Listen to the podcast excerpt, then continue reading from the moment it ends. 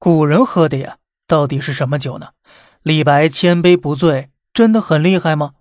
这就要从我们酒的历史开始讲起了。我们国家呀，有这样一个二级文物：西周窃取文双冠耳，带盖回龙青铜壶。这个东西最珍贵的地方在于，被挖掘出土时啊，还装着两千九百多年前的酒呢，是目前找到的最早的酿酒之一了。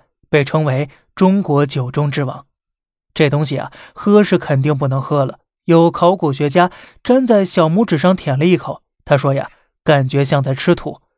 但如果深究起来，这个酒大概就是黄酒了，因为从周朝开始到春秋战国，正是我国大量酿造黄酒的时候。越王勾践出兵攻打吴国之前的誓师大会上，他命人把酒倒在了河的上游，然后呢？和将士们一起迎流共饮，留下了“头劳劳师”的典故。这里他倒到河里的就是黄酒了。像我们经常听到的“壮士红了，女儿红了”，也都是黄酒。到了秦汉时期呀，葡萄酒出现了，《史记》里写着：“晚左右以葡萄为酒，富人藏酒至万余担。”葡萄这种水果在古代中国可是真正的稀罕物啊。用它酿出的葡萄酒，那就更是千金难求了。东汉的孟佗用一壶葡萄酒贿赂当权宦官张让，得到了凉州刺史的位置。这说到一壶呢，不是水壶的壶，而是中国古代的一种旧凉器，大概等于两万毫升。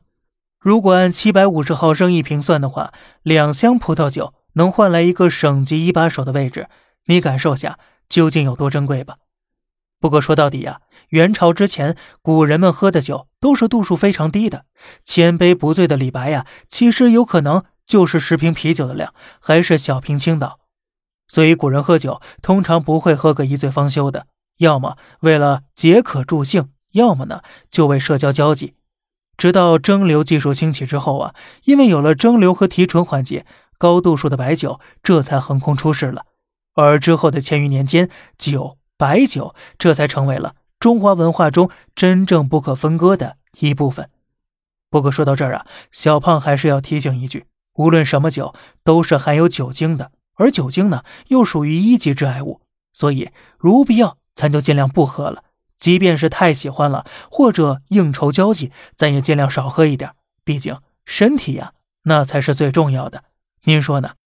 好了，这里是小胖侃大山。每天早上七点，与你分享一些这世上发生的事儿。观点来自网络，咱们下期再见，拜拜。